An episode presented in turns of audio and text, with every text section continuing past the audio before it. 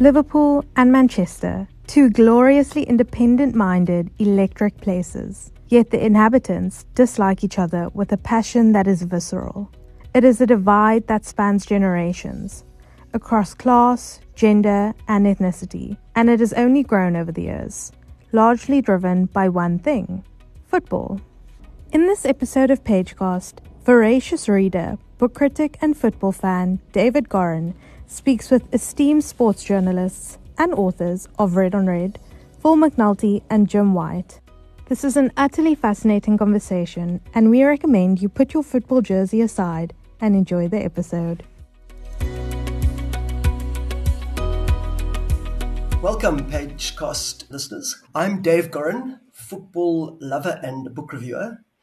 And in this case today, they coincide because we are reviewing and discussing a book called Red on Red, Liverpool, Manchester United, and the fiercest football rivalry in the world, or the fiercest rivalry in world football. With me on this Pagecast today are Phil McNulty and Jim White. Jim is a writer at The Telegraph, one of the best newspapers, if not in the world, certainly in England. And Phil is the BBC's chief football writer, which is a position he's held for many, many years.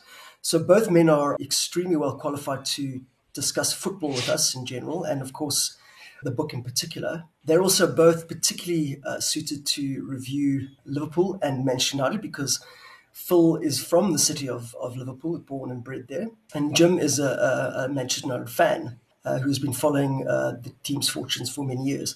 At this point, I should introduce myself or my own bias, the obligatory Jürgen Klopp cap.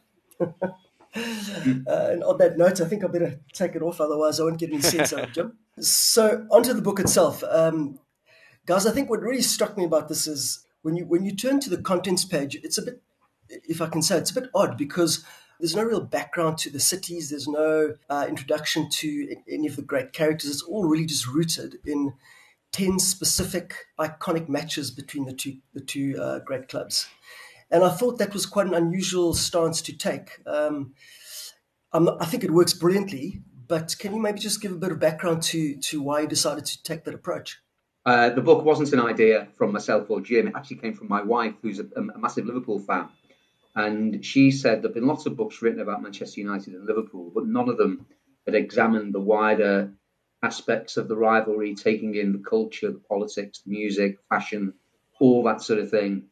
And because it's such a wide-ranging subject, I think we felt that maybe the best way to approach it was to have an intro and a concluding chapter, and in between try to tell the story of the rivalry over 10 specific significant games, just to give it some focus, really. Otherwise, we could have been all over the place. And we just wanted something to give it focus. And I think 10 specific games, tell a story and reflect on the rivalry, gives it the sort of focus that this type of book needs, I think. And Dave, it's not a kind of match report of those games. Within those games, we tell the history of the two cities, the rivalry, and so on. These are games we felt had a significant story. So, for instance, the game in which Luis Suarez and Patrice Evra collided. In a sense, we're not really interested in that game. What we're interested in is what that incident says about the rivalry between Manchester United and Liverpool. And as Phil will tell you, what it says really about the rivalry between Manchester United and Liverpool is that that's the most important thing on the characters involved mind. And in many ways, if Evra had come up against somebody from Tottenham and said that, it wouldn't have become the issue it became. But the history, the kind of fabric of the dispute really played into that. Yeah, absolutely. Yeah, it's a match that I'd like to come back to a bit later in the discussion, Jim. But let's start then with the first match in the book, which is the 1977 FA Cup final between the two clubs. Funny enough, it hooked me immediately because I was 13 years old. Television had basically just come to South Africa, and it was, I think, the first FA Cup final to be broadcast in the country live. And I'd been a Liverpool fan, I think, for 3 years before then. since the 74 FA Cup final. And of course, I was devastated with the result. And it's interesting to me that you itemize that as a watershed in the relationship, or in the deterioration, shall we say, or the escalation of the rivalry of the two clubs. So I was particularly intrigued by that. Maybe can you just give us a bit of detail as to why you felt that was the watershed? You know, in the 60s, there was great respect between the two clubs and almost a friendship, lots of which stem from the managers, Matt Busby, Sir Matt Busby at Manchester United, who many people forget was a great, well-respected player for Liverpool, and Bill Shankly. They were two Scots with very similar working-class backgrounds who'd built these teams. I mean, Matt Busby, obviously, because of the Munich disaster, had to build two teams at Manchester United. Bill Shankly took Liverpool from the old second division to supremacy in the first division in England. So there were players who used to go and Manchester United would stand on the cop and watch Liverpool playing, the sort of thing you couldn't imagine now. And I think Jim will explain that in some respects that game was the last vestiges of any sort of friendly rivalry because, of course, Liverpool were going for the treble at that time, the treble that only Manchester United have ever achieved, which was the FA Cup, European Cup / Champions League and the league title. It was the last vestiges of friendship before it then crossed the border into rivalry, which became extremely toxic in the mid-'80s. Yeah, I think what's really interesting, Dave, is that Manchester United and Liverpool are the two most decorated clubs in English football history. They've won the most between them. But what's remarkable is how rarely they come into conflict with each other in the big games. You know, it over the years, it's 2 FA Cup finals, 2 League Cup finals, never met in Europe, never met in the Champions League. And very rarely are they both going for the league title at once. And Phil said that, and Liverpool were these two great sides, the two most storied sides in English football history. 77 was the first time they'd met in a cup final. I mean, that's remarkable. And so that collision in itself was very unusual. And, there was Liverpool going for the treble. United looking, in a sense, to kind of restore their own prestige. You know, they'd been down in the second division in the early 70s. Things weren't going well. They got to the cup final the previous year and lost. And so there was a lot of determination amongst their squad to win the trophy. And interestingly, we spoke to people involved in that cup final. And they said that stopping Liverpool winning the treble was never a motivation at the time. Didn't even occur to them. What mattered to them, the United players, was winning the FA Cup. And it's only latterly, Arthur Albister, Martin Buchan, Lou Macari, these guys, they can't buy a drink anymore because someone will come up to them and buy them a drink, a United fan, and thank them for stopping Liverpool winning the treble. Yeah. But at the time, it wasn't part of their motivation.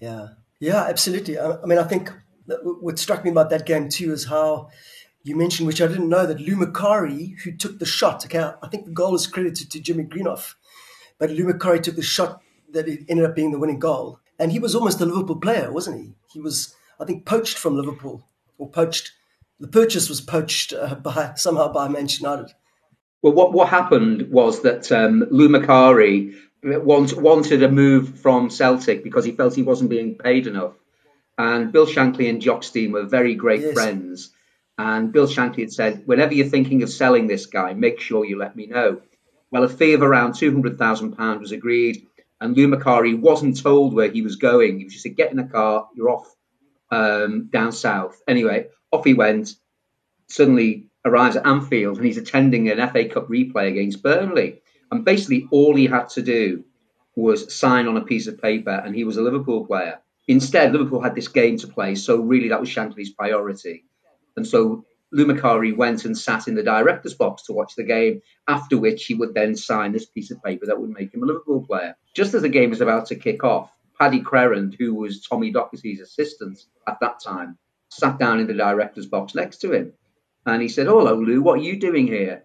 And Lou Macari said, I'm signing for Liverpool, at which point, and I've cleaned up what he actually said was, no, you're not.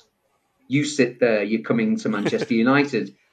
Paddy Crerand dashed off, got to a payphone, presumably it was in those days, contacted Tommy Docherty, came back, said to Lou Macari, the Doc wants you, come to Manchester United. And Lou Macari, avoiding Bill Shankly on the way out of Anfield, saying he needed more time to think about it, just headed straight to Old Trafford and signed for Manchester United. And interestingly enough, you look back on the trophies Liverpool won, and the trophies United won, and even a period in the old second division. Lou Macari says he never, ever regrets making that decision. He said, people always say, well, you could have won this, that and the other at Liverpool. But he said he looked at the Liverpool side with Keegan and Toshak and people like that. He wondered, would he get in the team? That was one of the things that was concerning him. And he said also, at that time, despite Liverpool having the greater success, the greater glamour was around Manchester United. You know, they were talking about Best and Law and Charlton. What he said he didn't realise was they'd all be gone within a matter of months once he got there. But he said United had glamour. When he went around the world, it was always United people talked about. So he said it was an amazing story, but he never regrets it. And, you know, he said he used to enjoy the rivalry. But, he was within if Liverpool hadn't had the game that night, he would have just travelled up, signed and become a Liverpool player. But on such things, the course of history changes, and that's one of them. Yeah, absolutely, yeah. Let's just talk for a while about the two cities. I think it'd be interesting for our South African listeners and viewers to know a little bit about the fact that they're actually both very left-leaning politically, am I right? And so the rivalry isn't really, regional-based, because obviously it's not a classical or conventional derby, nor is it about politics, essentially. And so it's really, the rivalry really is rooted in the football. Would that be correct? That's right, Dave. I mean, if you look at, Tottenham against Arsenal, that's about regional supremacy. Real Madrid, Barcelona is about politics. Rangers, Celtic is about sectarianism, and Liverpool United is a completely different thing. The two cities are incredibly similar. The two cities also have overextended themselves. They punched above their weight when it comes to creativity, to art, to music, that kind of thing. Right. Phil always tells me that I'm going to lose any argument when it comes to music when I say, but Manchester have produced Oasis, they've produced the Smiths, and he always says, the Smiths. But United, but Liverpool have got the Beatles, and they trump that. What both cities interestingly feel is that they are, in a way, bigger culturally than the capital, London. So in a sense, this is a battle for the supremacy of culture and what you can produce within your city. Of course, football is a big part of that, and what you develop on the football field is in a sense an expression of your city. I was very interested to read. I mean, just again, we're sort of sidetracking just a little bit from football itself, but there is a paragraph about this in the book about, because it comes down to identity. And there was a paragraph, I think, about some black Mancunians who, when John Barnes joined Liverpool in 87, I think, they actually started supporting Liverpool because of that racial link. And again, I was quite struck by that because, this question of identity, what's more powerful, one's adherence and the sportive passion that goes behind one's support for a club, or something like one's race. That was quite interesting to me. Although, as I know, it wasn't a fundamental part of the book, but it was very interesting. Yeah, basically, Dave, I interviewed a rapper from Manchester called R Kid, who is a mixed race guy. And he was a passionate Manchester United supporter because his dad was, and he still is. He's a match-going Red now. But he said that when he was growing up, a lot of the black lads at his school supported Liverpool because of that. And fascinating. But there are other supporters who we spoke to, an Asian Manchester United supporter who said, Barnes was big, but, Manchester was more important. I mean, that was a really interesting... But actually, Liverpool picked up a lot of fans from around Britain when Barnes was there. You know, you will find a lot of ethnic minority supporters come from places like Birmingham and London to support Liverpool because of Barnes. He was huge in opening up the game into those areas of society. I suspect he played a role in Liverpool's popularity in countries like South Africa too, or other parts of Africa, and of course the Caribbean. Yeah, he was definitely an iconic player. One of the, I think it was the second or third chapter, also really struck me because it conveyed quite powerfully the strong element of violence that occurred, certainly in the early part of the rivalry, 60s, 70s, even into the 80s. And in fact, one shocking photograph of a fan with a dart sort of between his eyes. And then the chapter talked about how the police, I think it was an FA Cup semi-final match in 81 or 82, if I recall in the book. The police recovered all sorts of dreadful weapons, lumps of glass, golf balls studded with nails, etc. I think, especially the modern generation of fan, we're a little bit out of touch with how absolutely violent some of the clashes were in those days. So I guess just a question perhaps to you, Phil. Do you think that in the modern age, with the influx of foreign players into the Premier League, including, of course, Liverpool and Manchester United themselves, the cleaning up of the stadiums to an extent, and also the stricter officiating at games, do you think that ferocity has been reduced a bit? I think the ferocity has been reduced a bit. I think for context, I'll take you back to that 1985 FA Cup semi-final at Goodison Park. At that time, I was working on the local paper in Liverpool, the Liverpool Daily Post, as a news reporter. And this game has acquired terrible notoriety as almost the peak of the violence and the toxicity between the two sets of fans. It was held at Goodison Park, which I don't know if you know Goodison Park. It's a very tightly knit ground. It's locked in by terraced houses. Yes. Very old sort of area of Liverpool. On the Monday after the game, obviously we'd heard all the reports of what had gone on. Merseyside police called a press conference. And when we got there, a table was laid out with a cloth on it. And on the table were all the list of the things that you've just gone through there. There were hammers, there was lumps of rock and balls. But again, the most sinister thing, which I think you referred to, were the golf balls with nails in them, which were being thrown amongst both sets of fans. And we spoke to Jim Beglin, who'd played in that game, and he'd never experienced anything like this. He said in the first few minutes, the ball went out for a throw-in. And he said he bent down to take a throw-in and was showered from the top of his head to his waist with saliva. People spitting at him. And he said he was literally just in shock. He said he just stood there. He couldn't believe what happened to him. And he refers to it as feral football.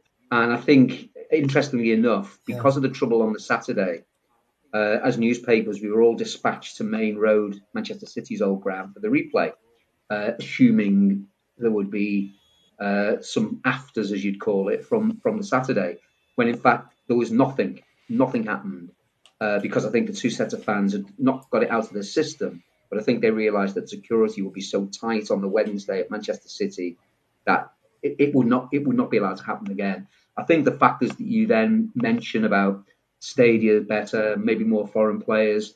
I think there is a core of local players who will keep this rivalry going.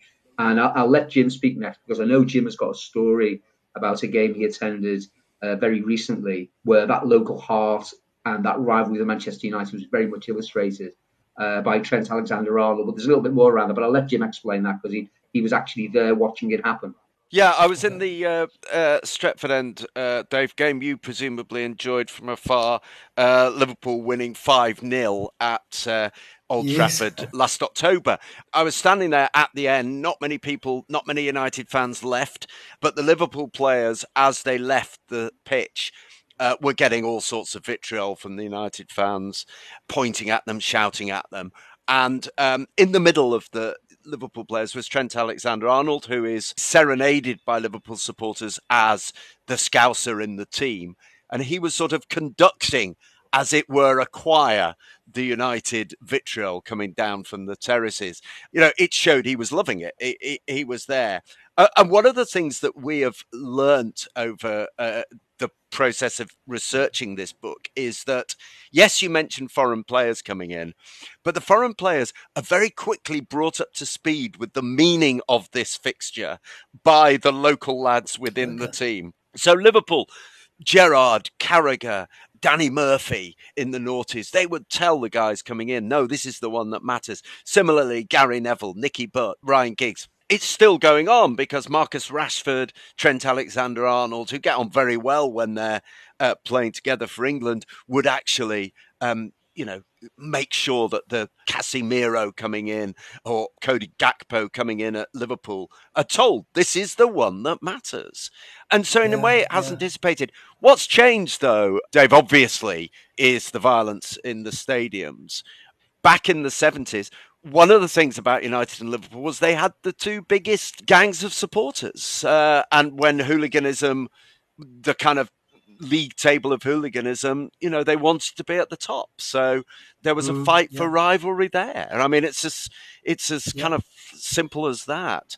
And now a lot of that ugliness has been transferred to social media. Yes, of course, yeah. But having said that, Jim, and this is a question because I think, when we watch our broadcasts in South Africa live from the UK, I think it's true to say we can't see the what's happening on the stands.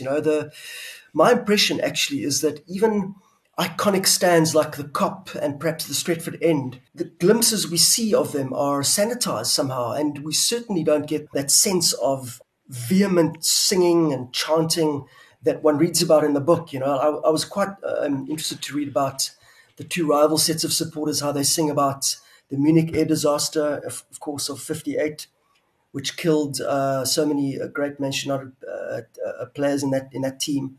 The songs about Hassel and about Hillsborough. And I was just wondering, are those songs really still sung sort of 50, 60 years later? Yeah, I'm afraid they are still sung, not by the whole stands as they used to be. I think the interesting thing about the Munich chants is it goes back to basically sort of in the mid-70s to late 70s. There was a feeling in Liverpool that Manchester United got all the glory, even though Liverpool was the better football team.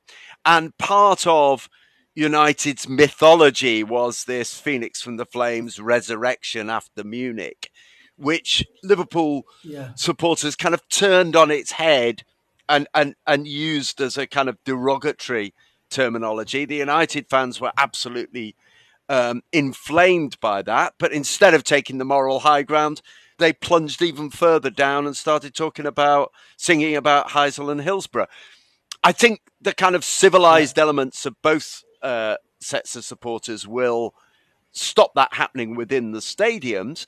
However, I have heard people chanting about Hillsborough on my way to matches at Old Trafford between the two clubs. So, it still goes on, I'm afraid. Yeah. One of the other aspects of this is certainly in the 70s, there was a genuine sense that the media was very heavily loaded towards Manchester United.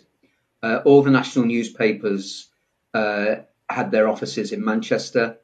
The BBC's offices were in Manchester, and the local commercial television, Granada, their office was in Manchester. And they felt that automatically loaded the dice towards Manchester United and against Liverpool, even though they were supposed to represent both areas and cover both areas.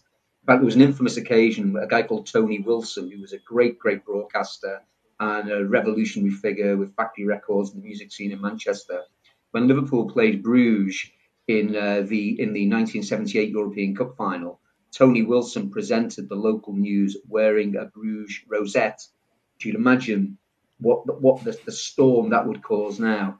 And it was a feeling that Liverpool had to do a lot to get a little credit, and Manchester United only had to do a little to get a lot of credit. There was a genuine feeling that the media was against them. And in a way, Liverpool felt that maybe their success was taken for granted because they were winning so many things. Whereas Manchester United, who were maybe throwing in the odd FA Cup or whatever, they'd even been relegated, they were the more glamorous still side. And it certainly rankled. As someone who lived in Liverpool at that time, it certainly rankled that the media was very, very sort of pro-Manchester United. And there was a famous headline in 1985-86, I think, when Manchester United won their first 10 league games. And I think it might have been the Daily Mirror, had a headline on the back, "Give them the title now." That went down like a lead balloon. At the end of the season, Everton and Liverpool were separated by a single point in the title race, and Manchester United were nowhere to be seen. So there's definitely, in amongst all the rivalry, there is this feeling that Liverpool have not been given the credit they deserved, or weren't given the credit they deserved for what they were achieving in those 70s and 80s era, which fed in to the toxic atmosphere. I think it would be remiss not to talk about great managers, which, and your book does talk about some of the great managers. They're woven into the stories of the 10 iconic games. And I think probably the one that stands out across both clubs most, of course, is Sir Alex Ferguson. Let me just say right up front, possibly as part of this question to you, Jim, I have the feeling that Sir Alex is not a particularly nice man. So says a Liverpool supporter, yeah. Yeah. He doesn't listen to this podcast, does he? What comes across in that story, yeah, your chapter about Rafa's rant in the 2008-2009 season, I think it links to this question, or this point, which is that, you know, Sir Alex ultimately was not averse to using any sort of tactics and little strategies and any kind of bait that he could to wheedle out any advantage. And yet, when the same sort of mild tactic was used against him, well, I wouldn't say he couldn't take it, because it wasn't really so much that he couldn't take it. It was what the media, I think, blew it up into a so-called rant. But I guess, just coming back to the question, Jim, have you actually ever met Sir Alex? I mean, I do appreciate that he's unquestionably one of the greatest managers the game's ever seen. If he was a CEO of a corporation, I have the feeling that he really would push the legality of what he did to leverage any kind of competitive advantage. And I was just wondering if you've ever met him. Is he a nice man in person? Without doubt, he can be extraordinarily charming, and one-on-one, he can make you feel you're the most important person in the world. And I think that was part of his armoury as a manager. There is no doubt that Ferguson stepped up the Manchester United-Liverpool rivalry. When he'd been manager of Aberdeen in Scotland, he had used the dominance of the old firm in Glasgow as a fuel to drive Aberdeen to success. He basically told his players, they get all the advantages, they have the media on their side, they have the referees on their side. And I think when he came down to manage Manchester United, he used a similar thought that he was going to make Liverpool the enemy without, who they were going to beat. And Phil said before that Liverpool felt that the media was biased towards Manchester United. And Ferguson, when he arrived, used that. He said, no, the bias is Liverpool. Liverpool have all the pundits on their side. You know, we've got to beat them. Famously, he said later on in his career, about 2002, he was facing a bit of a crisis in his management, and the great Alan Hansen, great Liverpool stalwart, wrote in an article for the Daily Telegraph, my paper, that this was the biggest challenge that Ferguson faced. Ferguson then did a newspaper interview and said, no, the biggest challenge I faced was when I first arrived here, and it was knocking Liverpool off their bleep, bleep perch. Yes. And you can print that, he said. So, yes, he absolutely used the rivalry. And he'd stirred it up. And, you know, when the class of 92, who were all Mancunians, came through, apart from Beckham, were all Mancunians. He played on the rivalry that they had within them and made it more important. And Gary Neville, who we spoke to, said that, you know, Man United's under-14s could be playing Liverpool, and they'd be going on the bus to Crystal Palace, and he'd be listening on the radio, this is the most important thing, we've got to beat them. You know, that mattered more to him. And he said that Ferguson was always, going back to what you said, he was always a very cheery presence around the training ground. You know, he used to whistle show tunes and that sort of thing, except when they were going to play Liverpool. And the week before, he became incredibly serious, incredibly committed. But I'll let Phil talk about the Rafa rant, because I think that is a really interesting thing where a Liverpool challenger tried to take him on at his own game. Yeah, exactly. Yeah.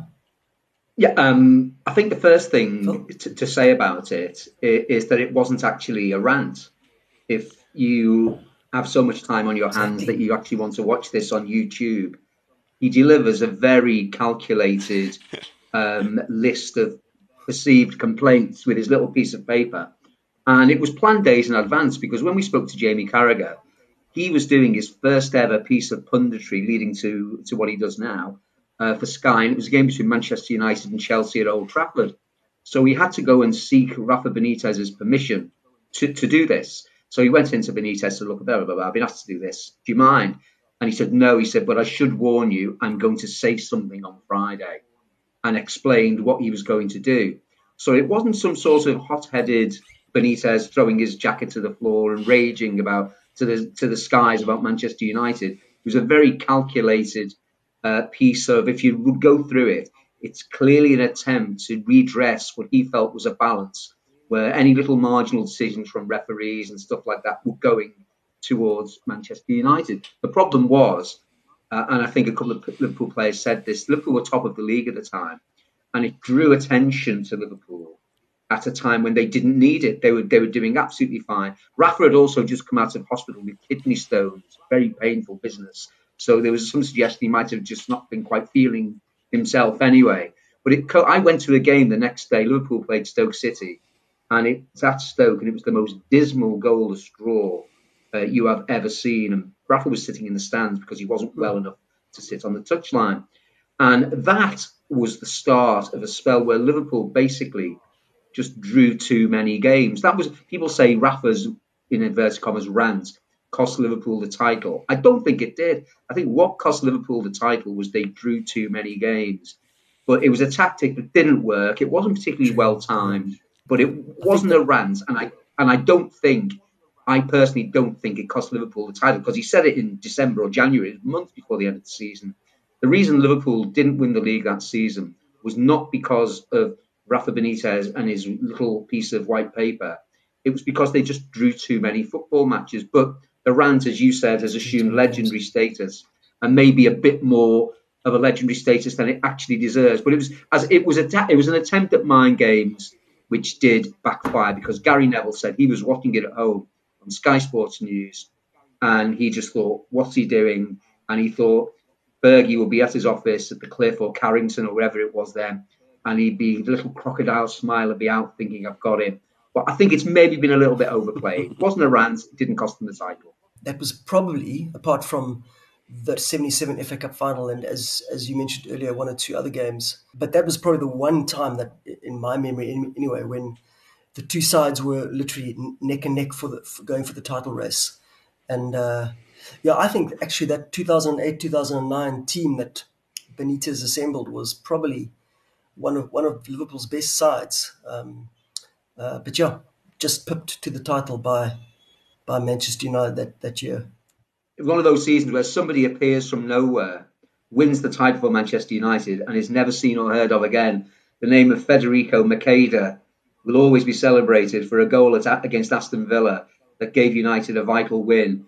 And of course, Liverpool had won 4-1 at Old Trafford, where Torres, not for the first time, had terrified Vidic. But you're right. I think that was a top class side, and Jamie Carragher said to us, it was one of his great regrets that side, for all its quality, never won anything, because I think he may well have said that was the best team he played in all the time he was at Liverpool. So we touched a little bit about how the media sort of, if you like, inflated Rafa's complaints or snide remarks into a rant. And Jim, I think you mentioned earlier on in our discussion the Luis versus Patrice match. I'd like to talk a little bit about that, because I felt, even at the time when it was exploding, that, this is probably a much ado about nothing. Of course, racism is never much ado about nothing, but with all the hullabaloo around it and the fact that I think Suarez got a 9-match ban or I might be confusing that with this biting incident, but I know he got a significant ban. Do you think that the episode was to an extent overplayed by the media, Jim? Without question, the problem within Liverpool was that it was against Manchester United. Kenny Dalglish was the manager, and he, in a sense, had the same sort of us against them mentality that Sir Alex Ferguson had. And Jamie Carragher says, looking back on it, he's rather embarrassed about Liverpool's response, but he said they felt they had to go on the front foot because this was against Manchester United. And, you know, they had to defend their man against Manchester United. And the sense was, well, Manchester United always gets Manchester United always gets the benefit of the doubt from the authorities. Liverpool will be in the dock, will be unfairly treated. All those things were part of their thinking. And then they went to the absurd extreme of wearing the T-shirts in support and so on. Ironically, you say about the media, I think it was as much a social media storm as anything else. You know, Liverpool fans going into bat for Suarez, you know, talking about South American Spanish dialects, and United fans going into bat for Evra and talking about the racism that he was suffering and so on. Ironically, I think the media itself probably made more of a fuss about the fact that they didn't shake hands when Suarez came back from his ban. And indeed, the American owners of Liverpool, in a sense, that's what made them act. You know, that's what made them really say, this isn't on. It was the lack of the handshake that brought a full stop to it. I honestly don't think it would happen now. I think that things have changed completely. I think a club would step back immediately, even against Manchester United. But there is no doubt that row was exacerbated by the fact it was Liverpool against Manchester United. And that brings me to another point, which is that I think the rivalry itself, I'm interested to get your guys' comments on this. The rivalry itself spurs both teams, both clubs, to greater glories. I mean, would there have been the same level of success achieved by both clubs if this rivalry didn't exist? What do you think, Phil? I think that Jim always makes a very good point about the fact that Sky and anyone involved with the Premier League would pay zillions to have a last day title race between Liverpool and Manchester United. We've had it between Manchester City and Manchester United. We've had it between Liverpool and Manchester City, but never, bizarrely, between Liverpool and Manchester United.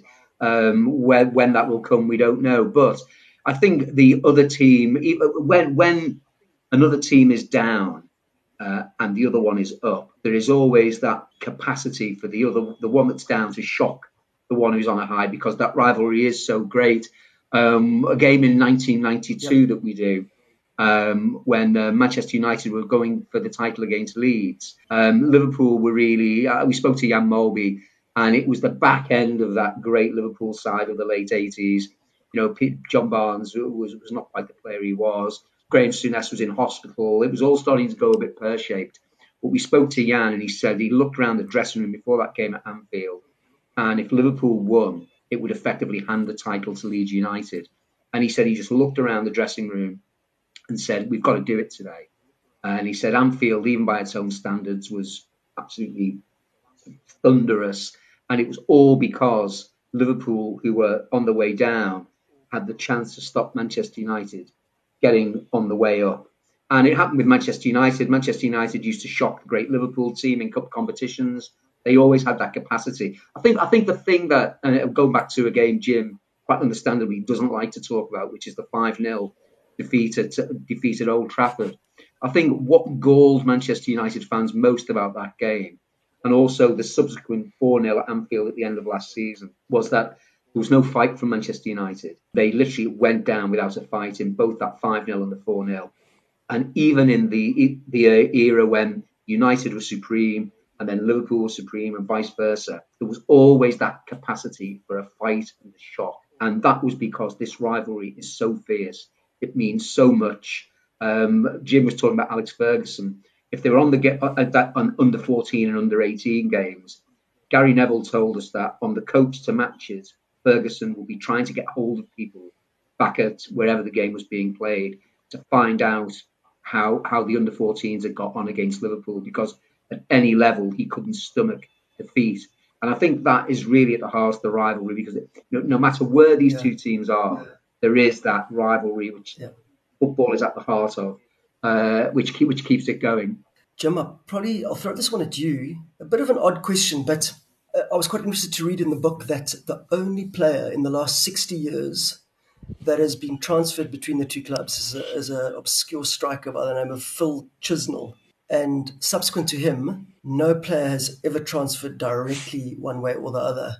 I guess the question is, let me just go back a step. So there's a comment from one of the fans that's interviewed in the book who says, how fantastic that is. It should never happen. And he's very glad that it will never happen.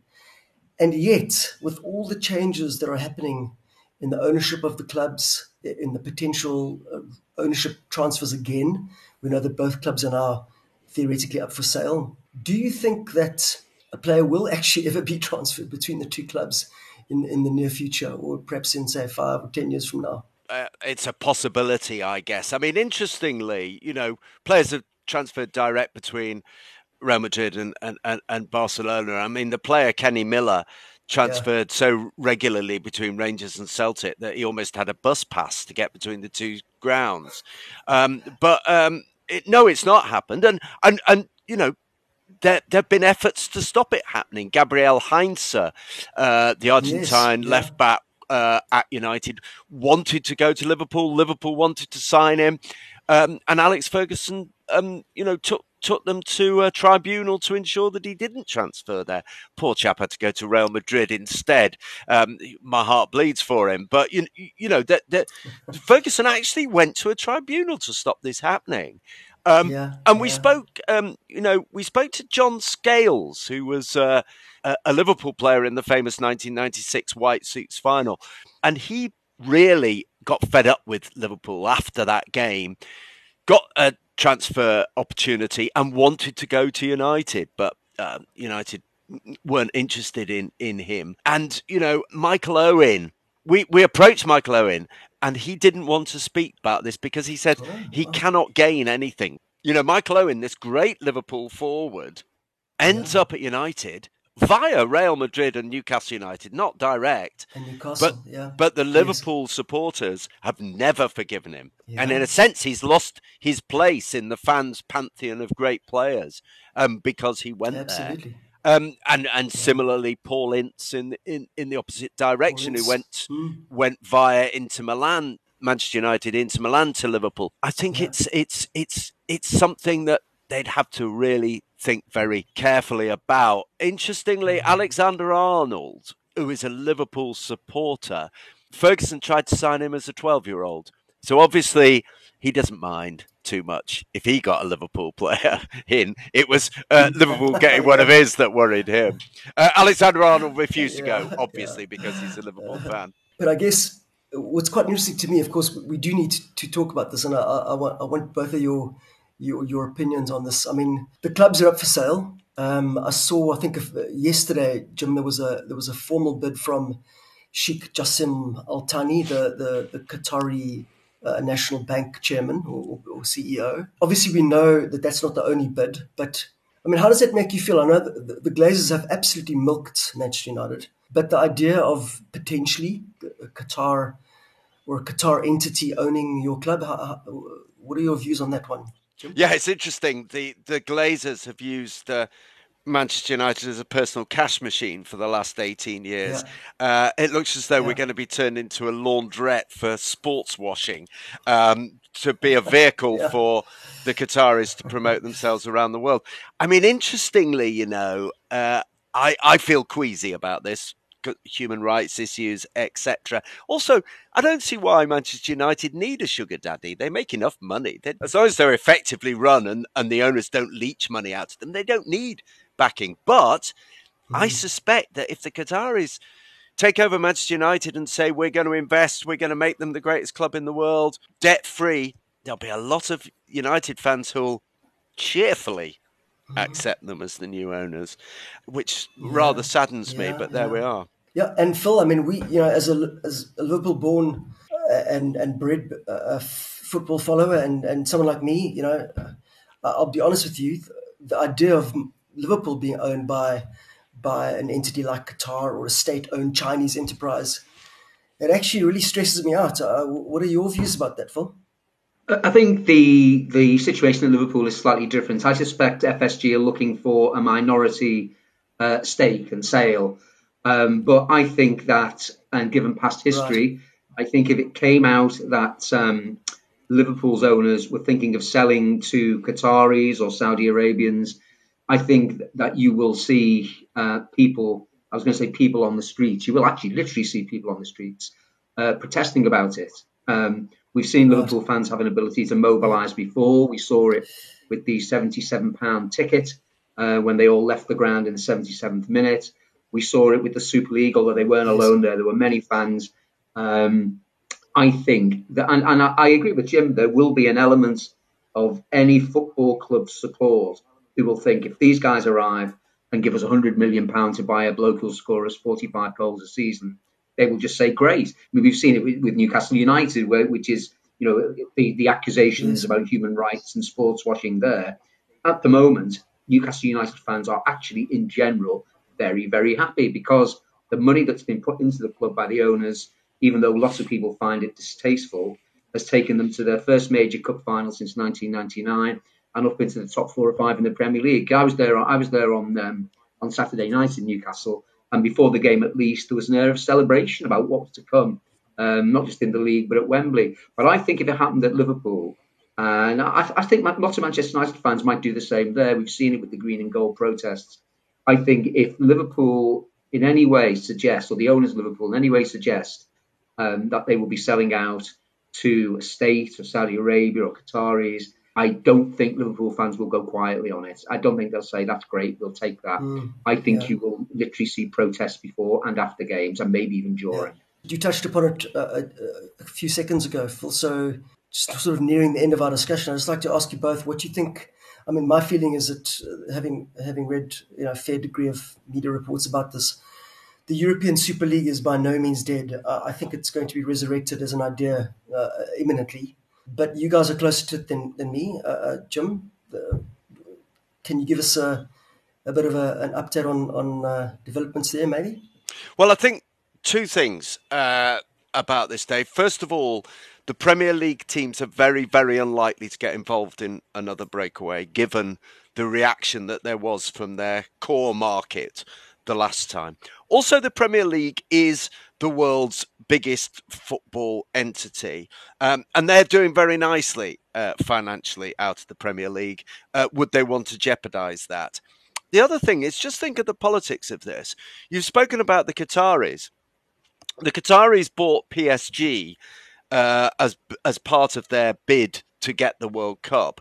Their president of PSG is now the president of the European football clubs. They're right in with UEFA.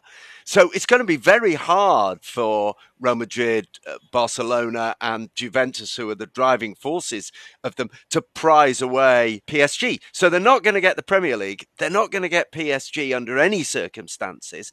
Are they going to get Bayern Munich? I'm not sure, because the Bundesliga is properly regulatory body. They have to answer to the fans in a way that clubs elsewhere in the world don't have to.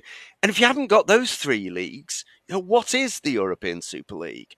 I think what will happen instead is that UEFA will change the Champions League to make it more favourable to the big clubs, so they'll always be in it. I think that's probably ultimately sort of what's going to happen. I'm conscious of time, so I'm going to ask you a slightly different question to round off, and it's a tricky one.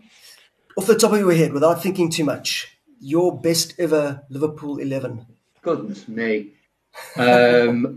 I wish you'd give me a warning about that. I would say I can give you some players I think should be in it. I couldn't name an 11. I have to have a think about that. But I would say, certainly off the top of my head, I would say the goalkeeper would be Ray Clements. I think Alan Hansen would be in it. I think Graeme Souness would be in it. I think Kenny Dalglish would be in it. I think Ian Rush would be in it. Stephen Gerrard would be in it. And I think also you have to include the great Roger Hunt in it as well. I'd have to have a think about the other positions, maybe Andy Robertson at left back. I've given you quite a few there, seeing as you just sprung that one on me. But I think the players I've given you there, I would put in an all-time great Liverpool. Yeah, and I tend to agree with most of, pretty much all of those that you said, yeah. I know that was a bit of an unfair question. Ask him. Okay, Jim, give me your best match United 11. Balances out. Schmeichel, Neville, Ferdinand, Vidic, Irwin, Robson, Keane, Giggs. This is, by the way, I've seen, so I'm not going back to Charlton, Best, etc., because I never saw them. So Schmeichel, Neville, Ferdinand, Vidic, Irwin, Robson, Keane, Giggs, Cantona, Rooney, and at the moment, Rashford. What a difference a few months in football makes.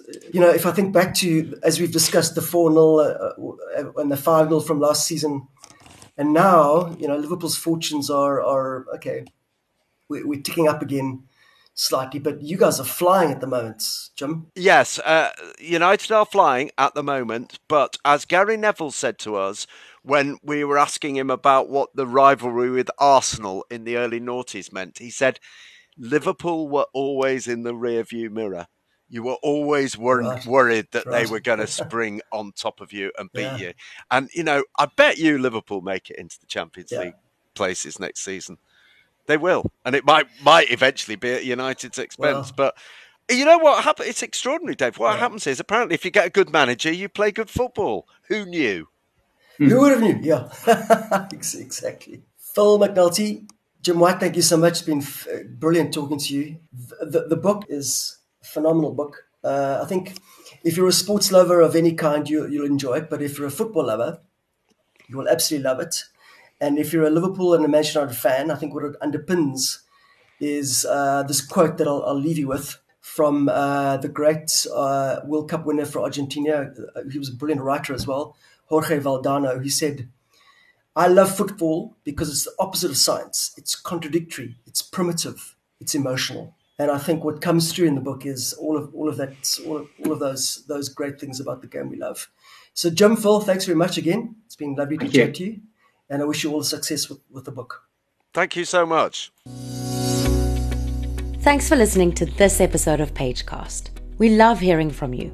So if you'd like to get in touch, please contact us at pagecastpodcast@gmail.com. Until next time, keep reading and listening.